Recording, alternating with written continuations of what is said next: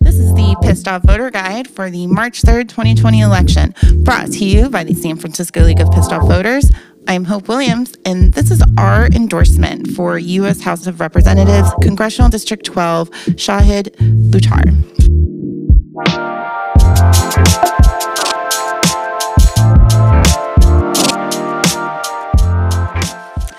Shahid Buttar has our endorsement.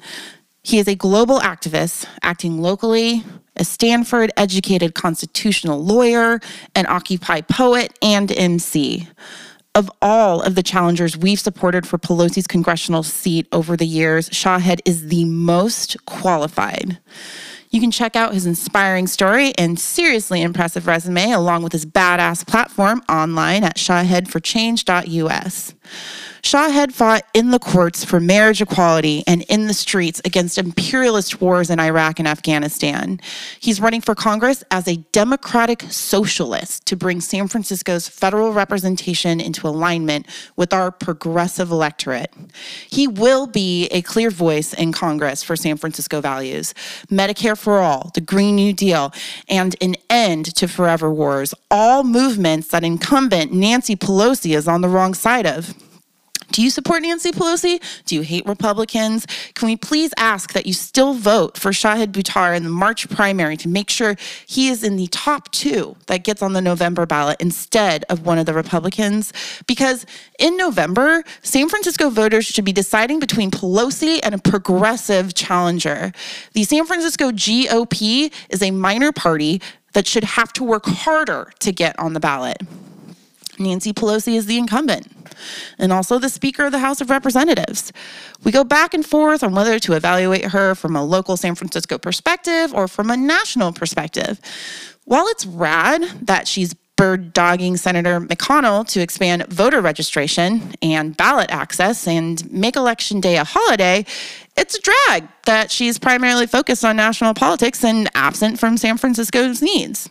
She's been shamefully AWOL on the Hunters Point shipyard radiation poisoning. She eventually called for oversight of the oversight of the oversight, uh, which is uh, not very reassuring. She's the most powerful woman in Congress and maybe the world. We give her props for holding that motley bunch of Democrats in line, but the closer we look, the more pissed off we get about her representing our city. Check out her record. Ready?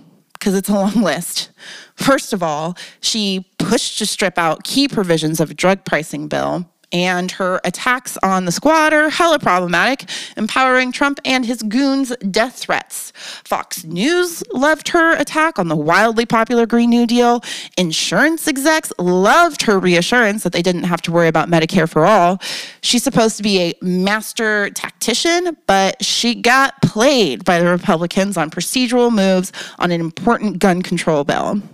She fell into McConnell's trap on that anti BDS bill that pitted Zionists against pro Palestinian Democrats. Her hands off approach to impeachment and lack of oversight on Trump enabled him and let him off the hook. She took way too long to go after Trump's tax returns and other court battles that won't be decided before the November 2020 election. She essentially dismissed E. Jean Carroll's credible rape allegation against Trump. Hashtag Me Too, Nancy. Her failure to have the House authorize the emoluments lawsuit with Trump profiting off of foreign governments just led it to getting thrown out in courts on a technicality. We do not claim to be experts in national politics. We get that it's wicked complicated and nuanced and unavoidably icky, but damn, that's a long list. A lot of nonsense that does not represent our values. Another Democratic challenger we're taking a look at is Agatha Bacelar. She's a Brazilian Latinx immigrant with an impressive resume who, vice questionably, compared to AOC, she's done lots of groundwork, but we don't see her having the movement roots that made AOC so formidable. Is she serious? We're not sure if she's just getting the word out about her dad's open source product, or maybe she's positioning herself for 2022 when Pelosi is rumored to be stepping down.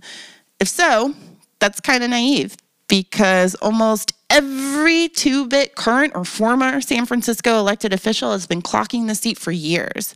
And it'll be a Game of Thrones bloodbath whenever Pelosi steps down, if she ever steps down. We're not holding our breath. That's why we are voting for Shahid Buttar for Congress. The Pissed Off Voter Guide is your secret decoder ring to progressive politics in San Francisco. Check out our full guide online at theleaguesf.org. And please share with your friends. Thanks for listening.